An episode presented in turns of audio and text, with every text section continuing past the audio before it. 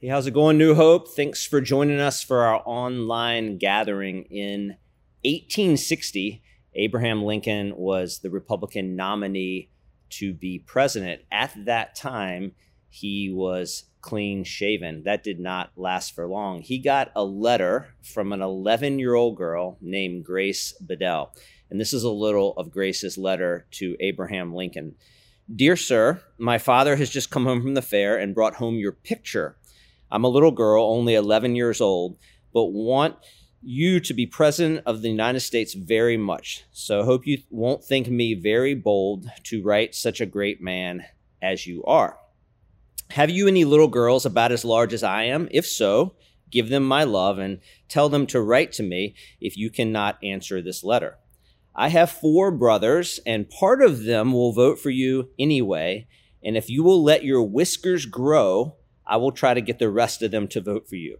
You would look a great deal better, for your face is so thin. All the lady, ladies like whiskers, and they would tease their husbands to vote for you. I will try and get everyone to vote for you that I can. I've got a little baby sister. She is nine weeks old and is just as cunning as can be. Goodbye, Grace Bedell. I love that line. All the ladies like whiskers. I'm not sure if that's true. Lincoln wrote back a few days later. Imagine that, and he told her that it, it he would he would ponder, but it seemed like a a, a silly kind of thing because he had never had whiskers before, but he must have pondered it and taken this young lady's advice, and he he grew a beard, and it changed the face of our nation.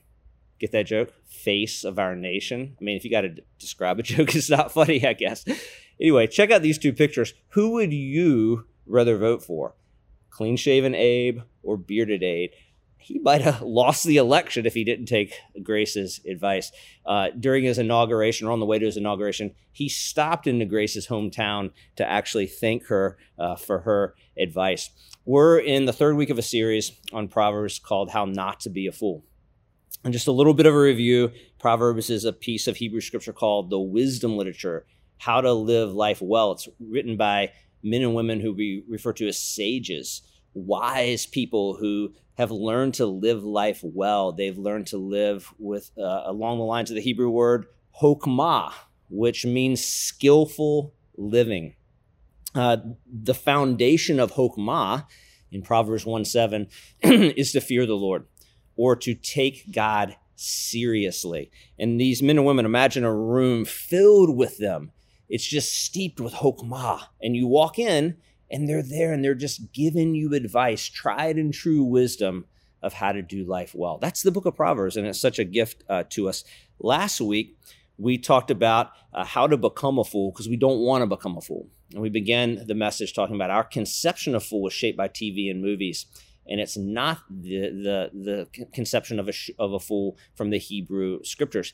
Our our vision of a fool is the Three Stooges or Lloyd and Harry from Dumb and Dumber. That's not what a fool is in the Hebrew scriptures. A fool in the Hebrew scriptures is someone who thinks they're wise. They not only think they're wise, they think they're wiser than everyone else. They think they're wiser than God.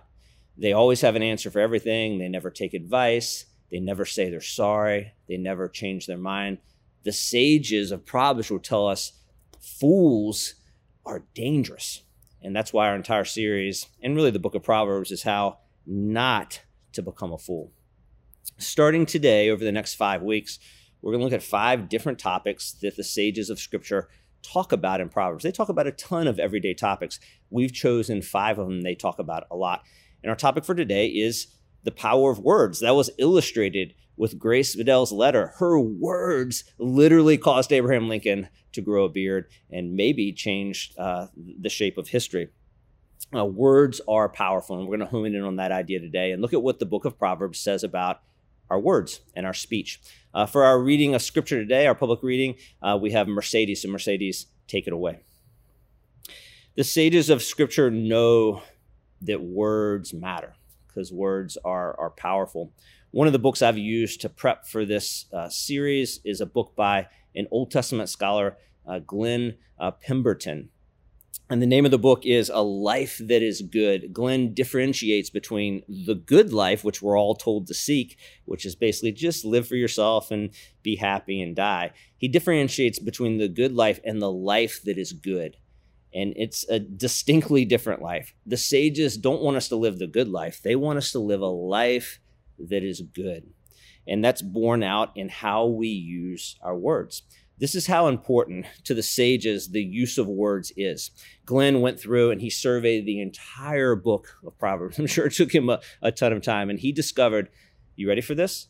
30% of the entire book is devoted to our speech. Now think about that. This this this book that's telling us how to live wisely. One out of 3 verses, one out of 3 proverbs is devoted to how we use our mouths and our speech and our words in a wise way. That's how important it is.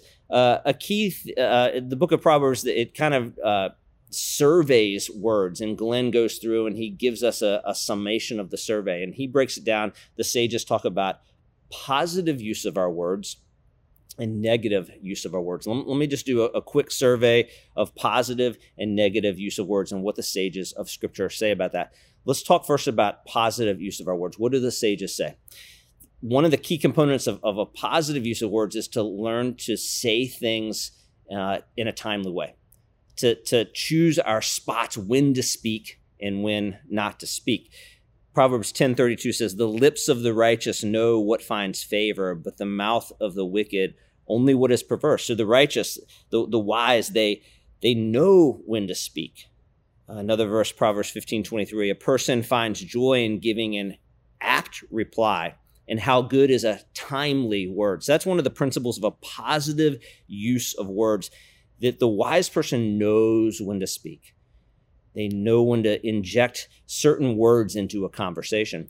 And the other side of that, the fool doesn't know, know when and they're just always talking. There's that term that we throw around, putting your foot in your mouth, and that comes from foot and mouth disease, which is a deadly disease. It, that's the connective tissue there. Putting your foot in your mouth, saying the wrong thing at the wrong time is deadly. So when we're using words positively, a key principle is know when to speak. So uh, Proverbs gives us three primary characteristics of positive speech. If we want to be wise people and and use our words in a positive way, these three characteristics are attached to that. One is honesty. Uh, positive speech is honest. Proverbs 12, 19a says, Truthful lips endure forever. The sages of Scripture, the writers of Proverbs, want our words to have integrity. They want what we say with our mouths to line up with our heart, and they don't want dissonance there. Secondly, positive speech is gentle. Gentleness is not weakness, and that's sometimes what we think of. Gentleness can be incredibly powerful. Actually, Proverbs 25 15 says, A gentle tongue can break a bone. Proverbs 15, 1 through 4. Gentle words turn away wrath, and gentle words are a tree of life. So, positive speech is honest, it has integrity, and it's also gentle. Third, positive speech is patient. Love this verse, Proverbs 13, 3. Those who guard their lips preserve their lives, but those who speak rashly come to ruin. So that's kind of a, just a really brief survey of the positive use of words. And, the, and the, the writers of Proverbs, the sages, spend a fair amount of time talking about that. But they spend a ton of time talking about the negative use of words, how not to use the words, warning us how dangerous words can be if we don't use them right. Four types of negative speech they talk about. Let's look at them briefly. One is the opposite of the honest, and negative speech would, would be lying. Uh, lying they, is defined as a deliberate intent to deceive, usually with words, but sometimes with silence. Proverbs 6 lays out six things that are detestable to God. And number two, I think, is a lying tongue. And in that in that passage, lying and deceit is the only one of the six repeated twice. There's an emphasis on it. Proverbs 12, 22, the Lord detests lying lips, but he delights in people who are trustworthy. Why do we lie? I think essentially we lie because we think it will benefit us in the moment. If we if we use deceit in the moment, we'll get out from punishment or we'll escape something. We're trying to benefit ourselves in the moment. But the book of Proverbs warns us against that uh, they, they state that the benefits of lying is a fleeting vapor. You may have benefit in the moment, but it will come back for you. It won't last. They tell us that our lies are like clubs and swords and sharp arrows. The second type of negative speech, we have lying and then we have gossip. Oh boy. Gossip is, I would call it the invisible killer of community. Gossip happens in the shadows. We, we don't see it happening. It's the, the, the silent killer. It's, uh, it's sniper fire. Um, I, it, it, it, it happens under the, under, uh, conversations that go something like this uh, Hey, there's something I want to share with you about this other person so you can pray. I would say, I would say gossip is the most destructive sin in church communities that isn't regularly addressed. I've long looked for a good definition of gossip, and Dr. Pemberton in his book, I think, provides an excellent one. He, he defines gossip this way speaking about a person or situation when I'm not part of the problem or its solution. I would simplify it even more than that. I would say anytime you're with someone else or a group of people and you're talking about somebody that's not present in a way that is in any way negative, you are in deep, deep um, danger of, of gossiping. Some people gossip innocently. They don't realize it's happening. They're not trying to be malicious. Some do it maliciously. Either way, either way, the sages of Scripture tell us that it's destructive. Gossiping requires more than one party. So there's the person that may be saying the words, but there's also a person who's listening or people who are listening. Both Proverbs tells us are, are gossipers. And as we looked at the verse in the very first week, if you remember that verse, gossip is the fuel of the fire of conflict. It's like without wood, remember, the fire goes out. Without gossip, conflict ceases. So wherever you see conflict, gossip is there. You might say, why do we gossip? The, the sages tell us that. This is the verse. The words of a gossip are like choice morsels, they go down to the inmost parts. It makes us feel good when we participate in gossip, good in our brokenness. If we can talk about someone else's brokenness, it makes us feel better about our own. And it's negative speech. It is deeply, deeply harmful to the people who participate in it and to communities. The third form of negative speech is flattery. Flattery is simply an insincere compliment. It's when you're telling somebody something that's going to make them feel good about themselves, but it's not true.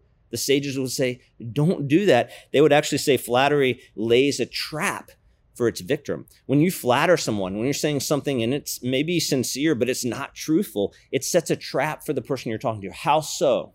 Well, it sets a trap for them because you're telling them something that's not true. They're going to start to, hey, you're really good at that, or you should do more of that. You're really skilled at that when they're not. And it's going to set them up for a future fail. It's going to set them up for disappointment. It's going to maybe set them up for ridicule. Uh, why do we flatter? You know, we want to be nice.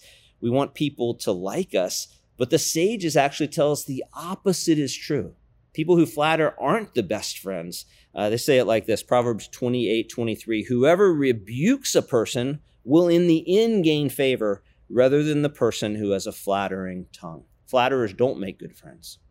Finally, the final form of negative speech the sages of Proverbs talk about is slander, and slander is simply an intent to harm. It can be truthful or untruthful. All of the previous three are harmful, but they're not always intentionally harmful. They just create harm. Slander is straight up intent. It's using words, whether truthful or untruthful, to harm another individual.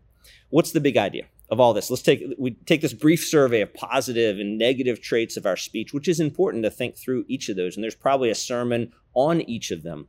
But the big idea is this. Um, let me give an illustration to bear it out.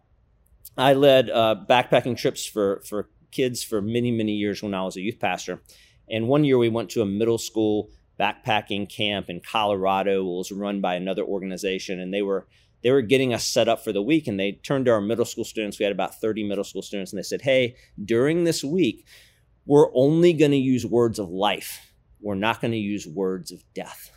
And I'll never forget this. It was a long time ago. I was like, "That's so profound. Words of life and words of death." Here's the deal we didn't need to describe to the middle school students what words of life and words of death were. They knew. They knew. They, they had received enough of both kinds of words that they knew uh, what they were. So here's one statement to kind of sum up what the sages of Proverbs would say about our speech. Our words have the power of life or they have the power of death. Our words have the power of life or death. Here's a couple verses that bear that out. Proverbs 12, 18. The words of the reckless pierce like swords, but the tongue of the wise brings healing. Proverbs 15, 4. The soothing tongue is a tree of life, but a perverse tongue crushes the spirit. And Proverbs 18, 21 from the message. Words kill, words give life. They're either poison or fruit you choose. Let's even be more precise. What might you say? Maybe maybe you're struggling and and you don't get it like those middle school students did.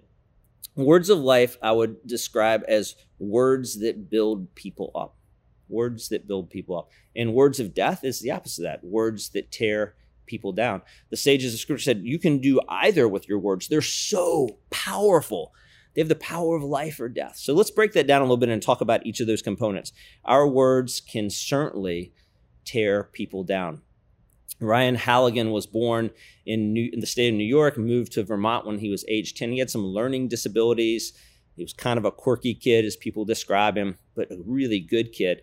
And because of his quirkiness and his learning disabilities, he started getting bullied at a young age and he did his best to endure it. He did his best to build friendships. He befriended a, a young lady named Ashley, who he thought was a trusted friend. And then Ashley turned her back on him and exposed a bunch of stuff online that was embarrassing. And then when he asked her about it in front of a bunch of other people, she called him a loser. Ryan then uh, formed a relationship with a pen pal online and thought that was a trusted relationship and shared with the pen pal in confidence that Ryan was being bullied to such a degree in middle school that he was thinking about killing himself. And this pen pal simply responded, Whew, it's about time. Think how crushing those words could be. And Ryan followed through on that. On October 7th, 2007, 13 year old Ryan uh, killed himself. He committed suicide. Didn't leave a note, but his parents found found uh, his his, uh, his his book of his school book of pictures and and a lot of pictures of his friends and his classmates know, his yearbook and and they found each of the pictures the people that had bullied him. He had taken a marker and he had marked out their faces. It was a letter in and of itself. The power of words to tear down. I wish that was an isolated story, but as you probably know, I could go on and on and on. Suicide now for teens is the second leading cause of death. 17% of high school students say they think about, some even plan out how to kill themselves. And much of this has to do with the power of words to tear down. Uh, social media has heightened this, the regularity and the effects of bullying. Up to 50% of high school students now say they experience online bullying. So, parents, if you're out there, don't be naive. Know this is going on. I think most of you do, but know this is going on, and, and your students may not be talking to you. Open up those conversations, ask them about that. There's a great website, stompoutbullying.com org that has some excellent resources. You know that famous adage, sticks and stones will break my bones. You can finish it, but words will never hurt me. It's a vicious lie, that adage. It's simply not true. Words can crush us. I think words can do greater damage than sticks or stones, honestly. That's been my experience when I've been on the receiving end. That's been my experience when I've been the one saying the words that have crushed someone's spirit. I wish I didn't have examples of that, but I sadly do. Where I'll get angry, I'll get frustrated, I'll use my words like daggers and like weapons. And the minute they're out of your mouth, you want to pull them back because you know how harmful you are, but the damage is done. And you can see it in the face of the person you're talking to and in their body language. Uh, words can totally tear people down the sages of Proverbs tell us this again and again and again. They're trying to get our attention. With their mouths, the godless destroy their neighbors. Uh, from our reading earlier from Mercedes, a scoundrel plots evil, and on their lips, it's like a scorching fire. James, the brother of Jesus, and James is probably the closest we have to wisdom literature in the New Testament, says this such a powerful passage. The tongue also is a fire a world of evil among the parts of the body. It corrupts the whole body, sets the whole course of one's life on fire, and is itself set on fire by hell. All kinds of animals and birds and reptiles and sea creatures are being tamed and have been tamed by mankind But no human being can tame the tongue. It is a restless evil full of deadly poison. Science bears this out, brain studies bear this out. One single word can release hormones of, of, of worry and anxiety and stress in our bodies that can turn into a lifetime of those things. Words have that kind of power. If you grew up in a home that those words are being used to damage, that can become part of the rhythm of your entire body and your system and your hormones. That's the power of words. The, the old adage, if you can't say anything nice, don't say anything at all. I think that that's true. In the English countryside, there's a, a simple gray tombstone that someone found, and it read this Beneath this stone, a lump of clay, lies Arabella Young, who on the 24th of May began to hold her tongue. I hope it doesn't take death to, to teach us to control our tongues. I hope we're listening to the sages of Proverbs. They're telling us right now it's a matter of life and death. Another uh, adage as you go through life, you're going to have many opportunities to keep your mouth shut. Take full advantage of all of them. I think that's what the sages of Proverbs are saying. You may ask, I probably know what you're thinking, some of you who are wired this way, but John, all our words can't be nice, and there's going to come times that we need to give criticism and we need to hard, say hard things. And I think that's truthful. A, a couple couple instructions about that from the sages of Proverbs. One, scripture is clear that as followers of Jesus, we're never to judge anyone who's not a follower of Jesus. So that takes out a whole population from saying those hard words too.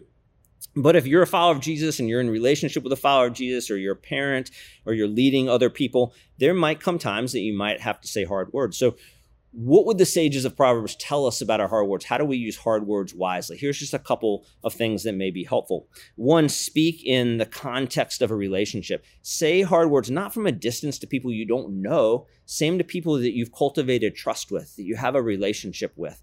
Uh, Proverbs tells us the wounds from a friend can be trusted. Those hard words are always going to land better if you've cultivated uh, trust in a relationship. Two, speak to the person, not at the person or about the person. And this is consistent throughout scripture. Don't do the gossip thing. Don't talk somebody else or talk over here. Talk directly to the person if you have hard words to say. Speak gently. We see that in Proverbs 15 1 and other places. Speak kindly. Proverbs 31 26. From Ephesians 4, would tell us to speak the truth, and that's what you're wanting when you're saying, When do I say hard words? Speak the truth, but do it in love. When we're saying hard words, this is the person that's receiving them feel loved. They should if we're doing it correctly. And then finally, speak words full of grace and truth. That's how John 1 describes Jesus, that he was full of grace and truth. Uh, we need to hold both of them together. At its heart, whenever we're saying having to say hard words to someone, our goal should be in saying the hard, hard words to build them up and not tear them down.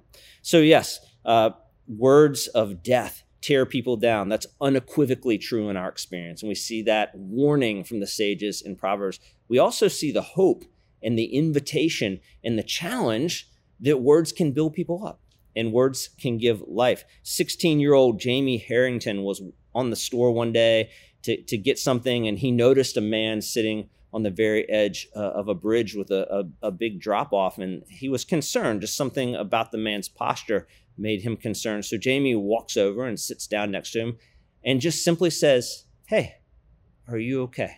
And that led to about a 45 minute conversation where this man talked and he cried and he shared with this young 16 year old boy who cared enough to stop and ask, Are you okay? Uh, Jamie then went and, and got some help for the man, and and and and he kind of lost track of him. Three months later, Jamie gets a call from the man at home telling him that that day the man had planned to jump off the bridge and kill himself. Pretty much minutes um, after Jamie had had arrived, he would have been dead. And he said, literally, you stopping and saying, "Are you okay?" saved my life. And the man then shared with Jamie that that uh, his wife had had become pregnant and they're going to have a little boy and they're going to name him Jamie. Words, yes, they can tear down, but our words have the power to build up and the power to give life. And the sages of scripture are inviting us into that way of life, to use our words in that way. Here's some, some examples from Proverbs. Gracious words are a honeycomb, sweet to the soul and healing to the bones. The mouth of the righteous is a fountain of life. And then from Paul in Ephesians 4, love this verse Do not let any unwholesome talk come out of your mouths, but only, follow this, only what is helpful for building others up. There it is, words of life, according to their needs, that it may benefit those who listen. The goal of our words that the sages tell us in Proverbs, or and then Paul agrees with, is that we would use our words to build people up and benefit others. There's there's here's a great question as we're analyzing our words and we're thinking about how do we use this powerful thing that God's given us, our words. Do my words build people up or tear them down. Jesus said to the Pharisees, the religious leaders of our day, that they were speaking in such a way to put burdens on the backs of the people. That's another great question. Do your words, as you're interacting with people, do they put burdens on other people or do they lift the burdens off? I, uh, I remember many times in my life, as I shared earlier, where I've used my words like daggers and crushed people, sadly. I also have those instances in my life where I've had the opportunity to use words to build people up. You've been there, you've experienced it, you've seen how the, the burdens just come off and people lighten and a smile comes to their face when we use our words in the right way of all of all of the animal kingdom. We're the only ones that god gave us the gift of words the opportunity to give life. And again science bears this out. Science is it studies brains that that positive words used in a way to lift people up can literally change the brain and change the shape of the frontal lobe so that we begin to see ourselves and we begin to see the world in a different way. We see this in the business world. For many decades the the the, the the advice from business leaders was to look for for ways to criticize to look for ways to challenge. Don't give much encouragement. Or recent studies from harvard and other places have shown this this is not true. This is not how it works. Recent studies are showing that that bosses and leaders who come in to lead people and looking for strengths and using words of encouragement that leads to employees who are way more productive and way more creative and they actually stick around. They, they want to stay around. This is borne out in our relationships. John Gottman is probably the world's leading marriage expert. And he, he went through like a 10, 15 years of studying couples, what works and what doesn't work. And he came up with this magic ratio called the five to one ratio. And John and his team found that couples that that gave had five positive interactions, five words of life to every negative interaction or every every one word of death were the ones who thrived. And if that gets flipped, or even if it's even Steven, you're in deep trouble. And I, and I would guess that's not just true for romantic couples, it's also true for our friendships, the five to one uh, ratio.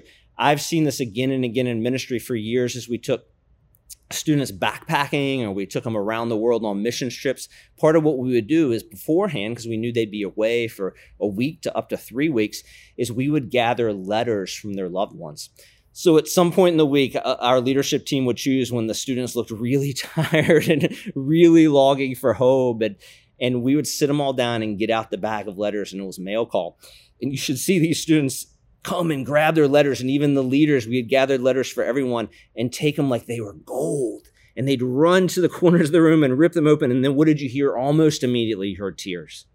And, and there were tears of joy because these were letters from people that loved them and believed in them and like, you can do this. We're with you. And I would always stand back before I, I opened up my own letters and would cry. And I'd survey the room. And it was a holy moment. And it reminded me of the power of words. So here's a little challenge, especially if you struggle, maybe you're more to the critical side of things and that's where you lean and that's your comfort zone. Here's really a challenge for everyone. I call it the 24 hour words of life challenge. Try just pick a day and pray up so that the Spirit of God is, is giving you strength and a try for the entire day. Choose a day when you're around other people. That's probably a good caveat. So maybe it's hard right now, but for the entire day, just use words of life. Just use words of life and see just watch what it does for you, watch what it does for them.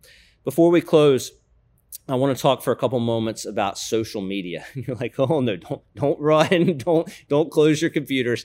Uh, how can we ha- have a sermon on the power of words and not talk about social media? So, a couple caveats. One um, is some of you may know my social media game is super lame. Um, I post about once a week. I'm on Facebook, Instagram a little bit. I follow a few people on Twitter, but I've got a really lame social media game.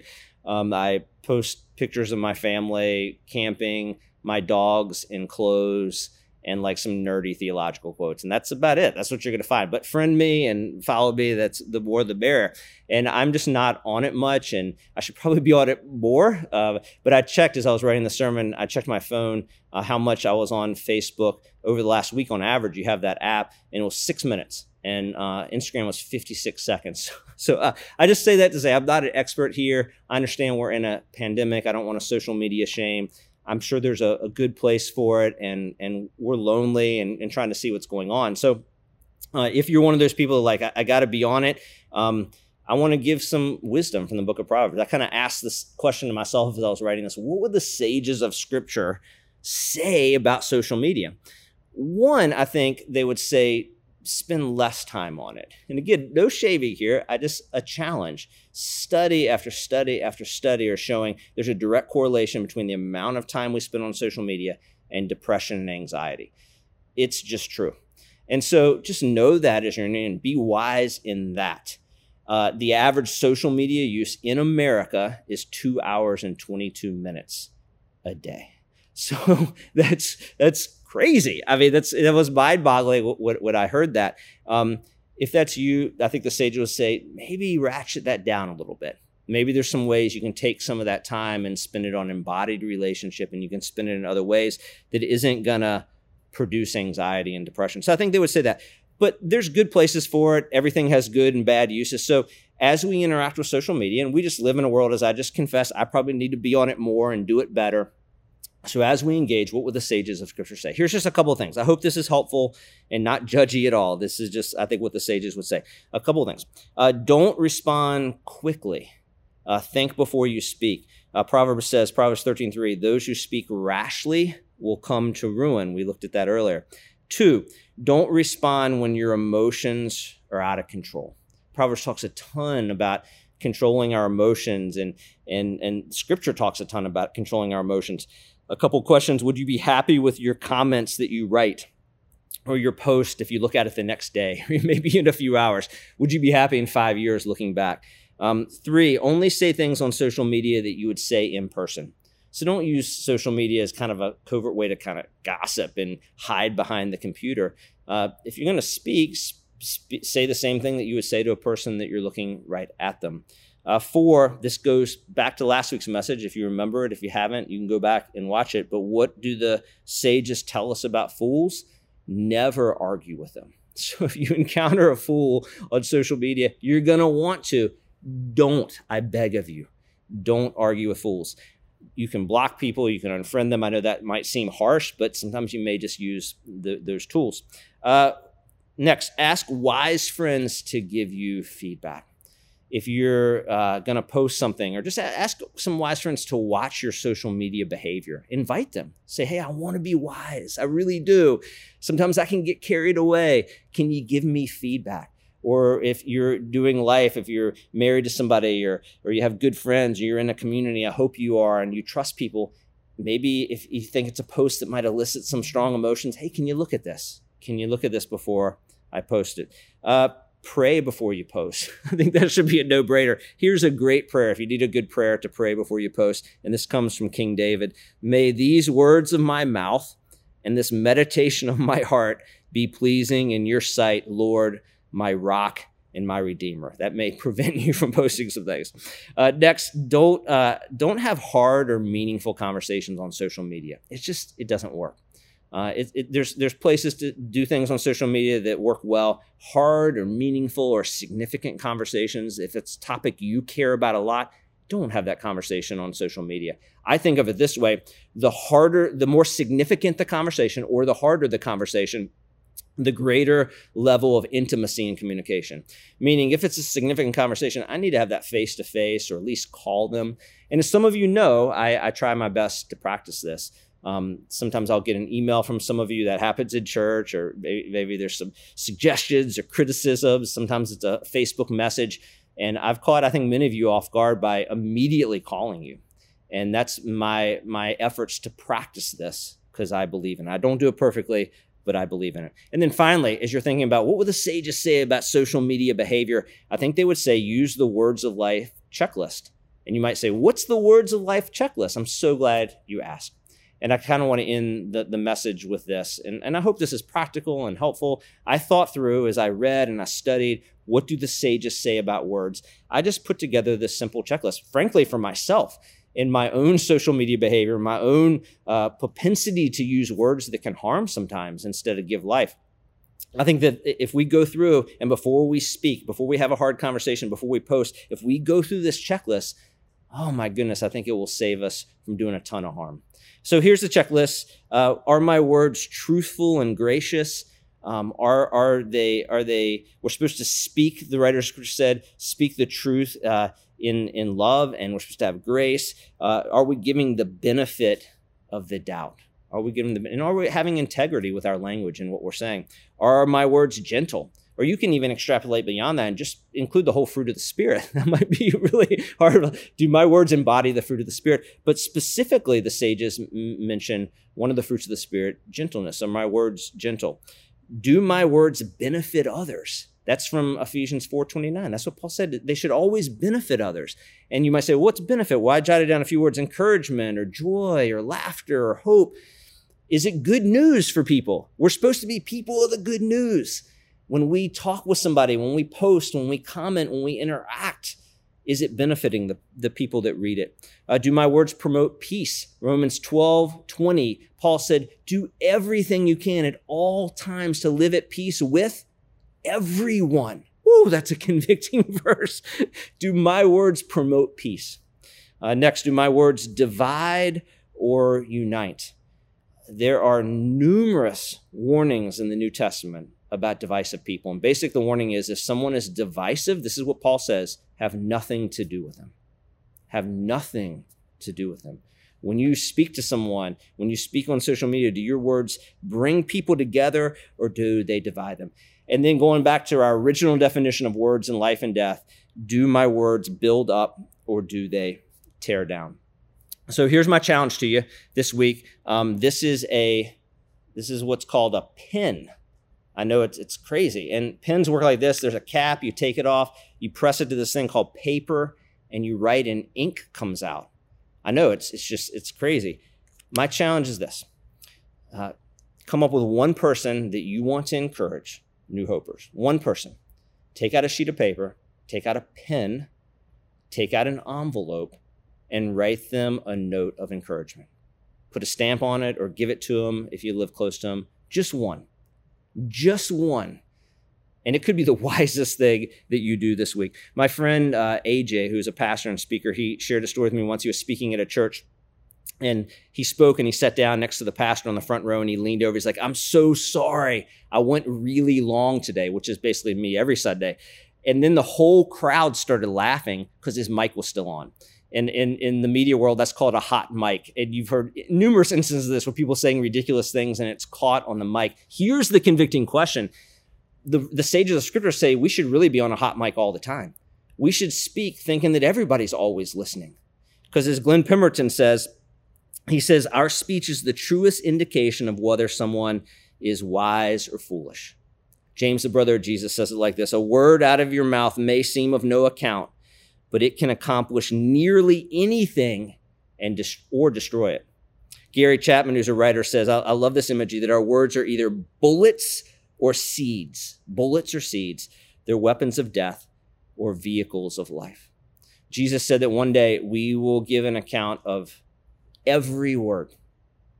Every word that we've spoken, we'll give an account. Jesus knew the power of words. He knew they could bring life or cause death. What will it be, New Hope? Today, in this next hour, in this next week? How will you use the most powerful thing possibly that you possess, your speech and your words? Will you use your words as bullets or seeds? Will you use it to tear down or to build up? Will your words bring death today or will they bring life? Let me pray for us. God, thank you for your goodness and your grace. Thank you for your faithfulness to us in all regards that you're with us in, in every iota of our lives as we make decisions at the fork of the road, even in our speech, most especially in our speech, Father. You care deeply how we use our words because you created words, you created us, you created communication. And we know, we live this reality, Father. that we can be crushed by words and we can be lifted high by words. And we can crush other with, with our use of words and we can lift others up. May we be faithful followers of you. May we be, be distinct, God, in a world that's continually, increasingly divisive and maligning and not giving people the benefit of the doubt. May we be different, as Paul said. May we stick out like shining lights in the universe because of how we use our words, face to face, social media, wherever we go, God. And help us. Help us. As James said, the tongue is like an out of control creature sometimes. We need the help of your Holy Spirit. So uh, help help us even with that challenge, God, this week. Just one letter I just I sit here and think, even as I pray, God, the power of hundreds and hundreds of letters in a time of pandemic, in a time of so much fear, in a time of so, so much divisive speech, words and letters of encouragement flooding our community and flooding our city. May we be faithful, God. Put the name of somebody on our heart right now as we're thinking about it. Not for our own glory, God, but for your glory. Now, come, Lord Jesus. We love you and we praise you. And all God's people said, Amen.